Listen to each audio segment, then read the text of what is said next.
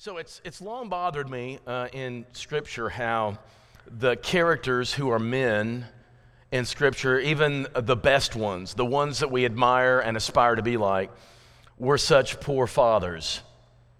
Uh, the books of Samuel are probably the best place to go to see that pattern. It starts with Eli very early in 1 Samuel. Great man, good, faithful, godly man, but his kids were terrible. He didn't restrain them even when he knew the things they were doing. Uh, then, and then Samuel comes on the scene, a godly man. Um, he, he seems to be able to lead the whole nation with great integrity, as they themselves say in 1 Samuel 8 about Samuel's um, behavior among the people, but his kids uh, just don't follow his pattern, and that's the very reason people want the kings. And so in come the kings, even though Samuel hated it. And then you have now, where we are in 2 Samuel 13, you have David becoming, he's a man after God's own heart, and by all accounts, a great man with a heart for God and holiness. Um, but his kids just don't follow suit. And this is terrifying for us dads, and I'm going to talk about this just a little tonight, very brief lesson tonight about this. Because of this, I, I've come to the conclusion it's a whole lot easier for a person to conduct themselves with spiritual integrity. It's a lot harder to have the kind of spiritual integrity that inspires others. That's a different thing altogether. It's like I can take care of my own stuff and be right with God my own self, but, by, but to live in such a way as to inspire my children to follow after me is a completely different thing.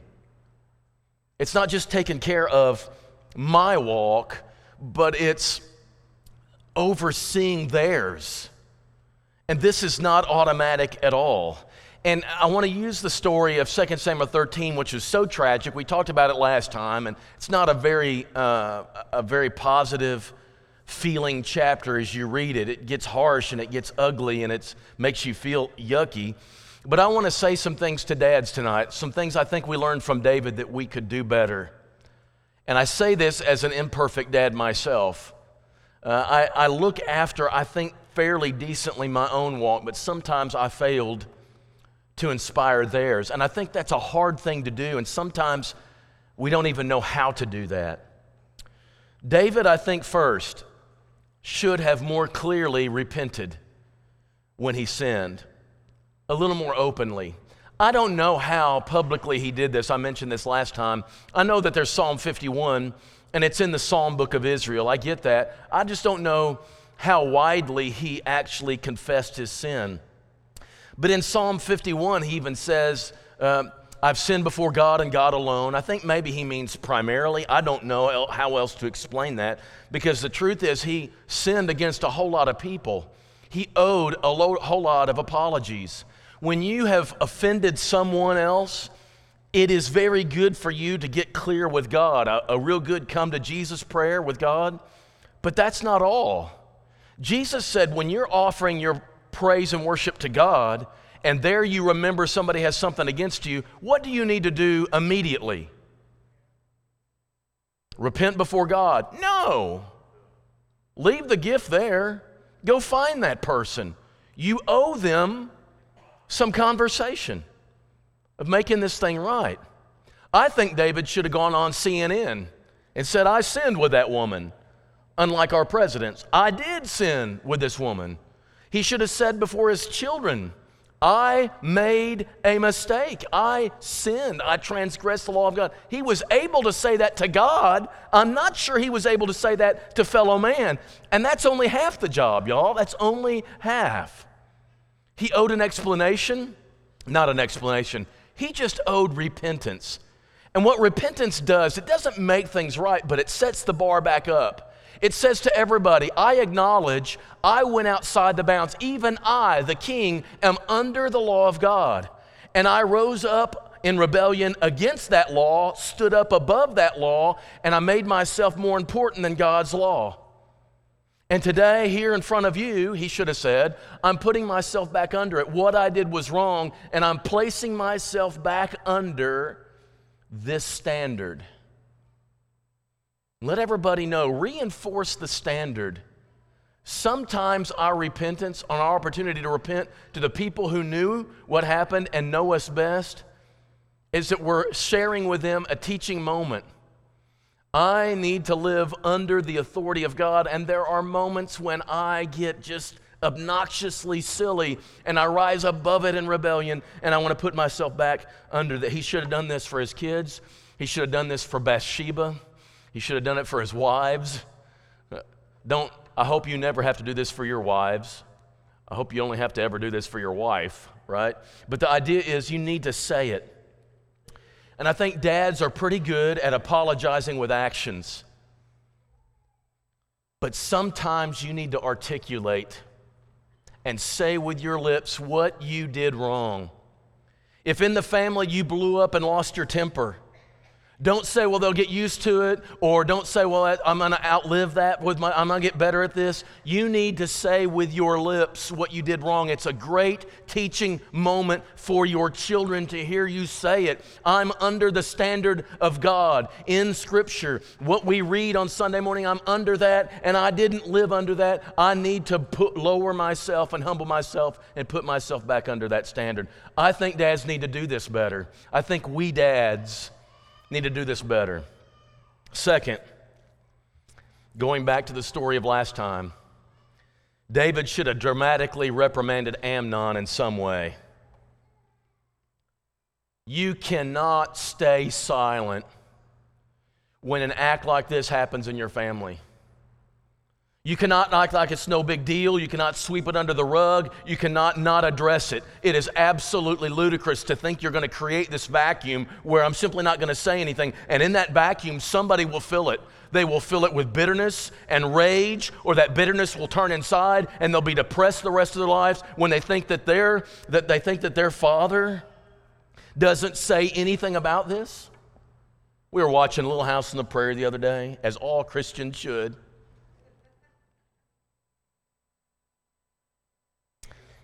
And there was this girl. You remember Nellie? Anybody remember Nellie? If I see her in real life, I will hate her. Nellie was replaced. They go to a children's home to replace her when she goes off to New York with her new husband. Replaces her with Nancy. Nancy's even worse. She is like an evil spirit, demented person, like Legion in the New Testament. And she is so and she's so manipulative. She creates stories that just makes people, oh, that's so sad, but really she's just manipulating. And she kept manipulating and manipulating, and people started hating. And they, finally, the whole community got together and found a way to get back at her. They put her in the primary draw for the fair at Walnut Grove, uh, Minnesota. And she was going to be the mermaid. Well, what it was was a dunking booth. She had no idea what it was, and they kept it all behind wraps, right? And they put her on it. She thought she was just gonna, she's the most beautiful and all this stuff. Well, when they opened this thing and suddenly she realized what happened, everybody in the town was wanting, they couldn't wait to throw the, the ball that hits that thing and dunks her, right? Oh, she's so uh, mad and angry about it all, and she starts confessing all the things that she's done and that she's lied about. And her mom comes up there, her adopted mom comes up there. And as the story ends with her just agreeing to go ahead and do this thing where she's dunked over and over again, story ends with she realized uh, during the course of this that she was loved because people wouldn't let her get away with stuff. You think it's true that kids want someone to hold them accountable and not get away with stuff? You think they want somebody who cares enough to say, no. You think that's true, or do you think some parents making that up for Little House on the Prairie episode? I kind of think it's true. And I think by leaving Amnon out there and just saying you can behave this way and I'm never going to address it, it says, I don't care much about you. Now we'll talk about Tamar here in just a minute, but for Amnon, the idea is I think this man, David, should have trained this boy how to be a man, how to treat a woman, and how to handle his appetites. To train him, I'm a man just like you. We have natural appetites about us, and we've got to control ourselves. He should have done that. He should have sat down with him and not just not just used the Bathsheba incident to repent, but he should have used that incident to diagram for his son where he went wrong. Dads should share their negative examples. I'm going to say this again. Dads should share their negative examples. Don't let your kids go out there and learn from their own experience without at least attempting to let them learn from yours. At least attempting. Now, you've also got positive examples you can use about yourself and use them, but it takes some conversation, it takes a little time. I think when Amnon says to his dad, Dad, I want Tamar, my beautiful sister, to come in here and cook for me and feed me, he should have asked a few more questions. That's just a little weird, right? He should have asked more questions. And then Amnon could have said to his dad, Dad, don't you trust me? And dad could have said, No, I don't trust you. Can I tell you something, sons? We love you, but we don't trust you any more than I trust my own heart sometimes that can act up and absolutely fool me. Now, I don't know really what he could have done, but I'm going to show you a couple of things Deuteronomy tells us he could have done. Two options about this is rape. So I'll just say that this is what happens. And listen, in the book of Deuteronomy, when Moses is given the law, Moses apparently God knows this is going to happen. How, why else do you have a law about this? When you get human beings interacting with each other, God knows we act up sometimes and He knows this is going to happen. So here's, here's option number one He should be killed. Deuteronomy chapter 22, verses 25 through 27. He should be killed. That's one of the things. The rapist should be taken out. That's one option. Here's option number two, and this sounds weird to us arrange for a marriage or at least a fine where the father enters the picture. The father enters the picture. Here's the weird thing. In this case, the father of the one committing the crime is the same father as the one being mistreated. This is weird. Admittedly, this is weird. But he could have arranged for a marriage to happen here. And this is what's. Can I tell you, if, if you have children and they make this mistake and the girlfriend gets pregnant by the boyfriend, please don't force a marriage. Don't do that. If it's appropriate and they both love each other and this is the right thing, then go ahead and encourage it. If it's not, do not. I know I don't think people do this anymore, but they used to just force this marriage. Don't do that. Two wrongs don't make anything right. Now, here's what's weird in Israel is that what you know from her, what she says is she's doomed to be unmarried and destitute all her life because of the way the culture is. We'll talk about that in a minute. But in this way, the, the king could have arranged for them to be married if they both agreed to it. And he was, if not, he could have fined his son in some sort of way. And he should have. He should have done something to address this. There's, I don't know the right way for him to have this conversation. I don't know the right thing that would have done the right kind of weight on his actions, but he should have done something. Dad should have done something.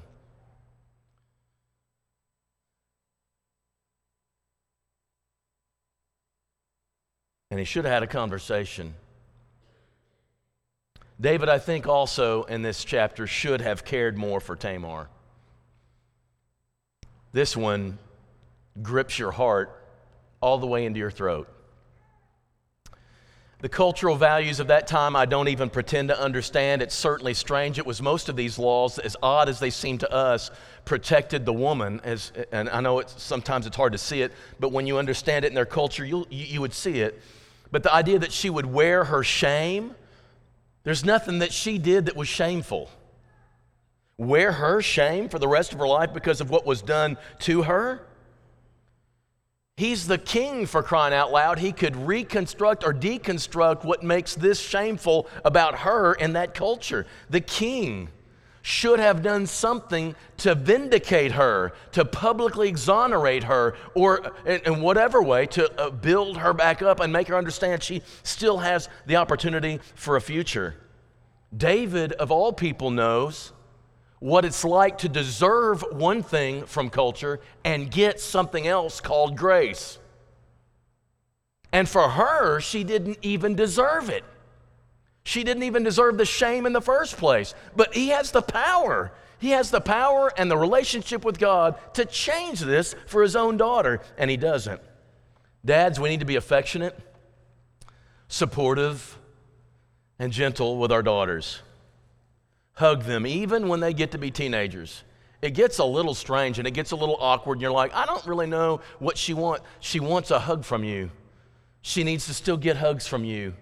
And you need to love her and support her and advocate for her when the opportunity presents itself. Perhaps if he had done that, the story would have ended different. There's one more thing that tonight's passage adds to it. Join me at verse 23. After two full years, this is where on SpongeBob the guy would go across the TV and go, two years later. This is where that was, two entire years. David does nothing. Amnon's just being a playboy. Absalom is steaming. And he's plotting and scheming as well. He's had two years to watch his dad do nothing about this. And while he's doing nothing, Absalom is just absolutely just infuriated. So he comes up with a plan. And the story goes like this He's going to have a sheep shearing party at the end of the year. They shear all the sheep. And when they do all this, they come together and have this great festival and they feed each other and they have a party and all that. So Absalom decides he's going to have a huge old party. He's going to have all the king's donkeys and all the king's men come to his house and have this great big party, right? He comes up to David and he says, I want you as the king to be there. What David knows, and he says it this way in the text, if he comes, he brings his whole entourage and it's going to be very burdensome and expensive. And so David begs off, I don't want to overwhelm you. And Absalom lets that go, but he says, I definitely want Amnon there. Now, at this point, David, if he's engaged at all with his kids, knows that's a weird, specific request for his son to make. But he acts like, well, okay. So he asks him, why do you want him there? Well, he's one of the king's sons and all that stuff. And so he does. He invites them all over.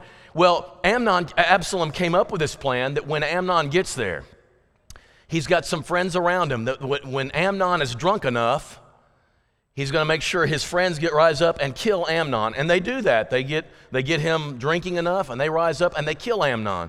Which there's a couple of things. Obviously, this is vengeance and in some senses, justice for what Amnon did. But it's also killing the first one to be the right to the throne after David. So it's like it's kind of like self promoting politically beneficial to him, too. That just kind of throws that in there for a new wrench, right? Well, the report gets back to David. All the sons are killed, and he's devastated. He's tearing his clothes and his ashes and all this. But, but, but no, it wasn't the case. Uh, the, the other sons immediately get on their donkeys and go on back home. David finds out about it. He's enraged at Absalom, but Absalom runs off to his grandpa's kingdom, his mama's dad's kingdom, and he lives there for three years. And David is mourning for his son. I don't know which son he's mourning for.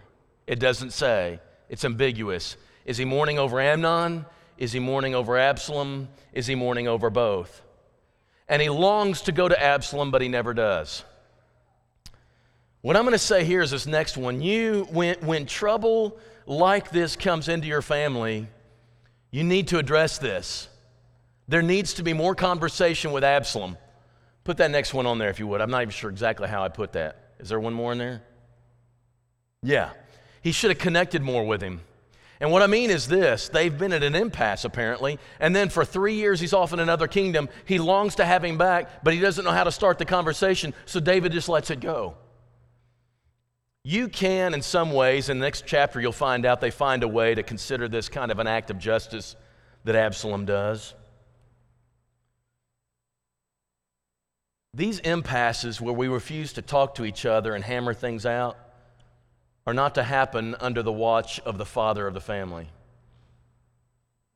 We need to have conversations with each other, tough ones, where we talk about very difficult things.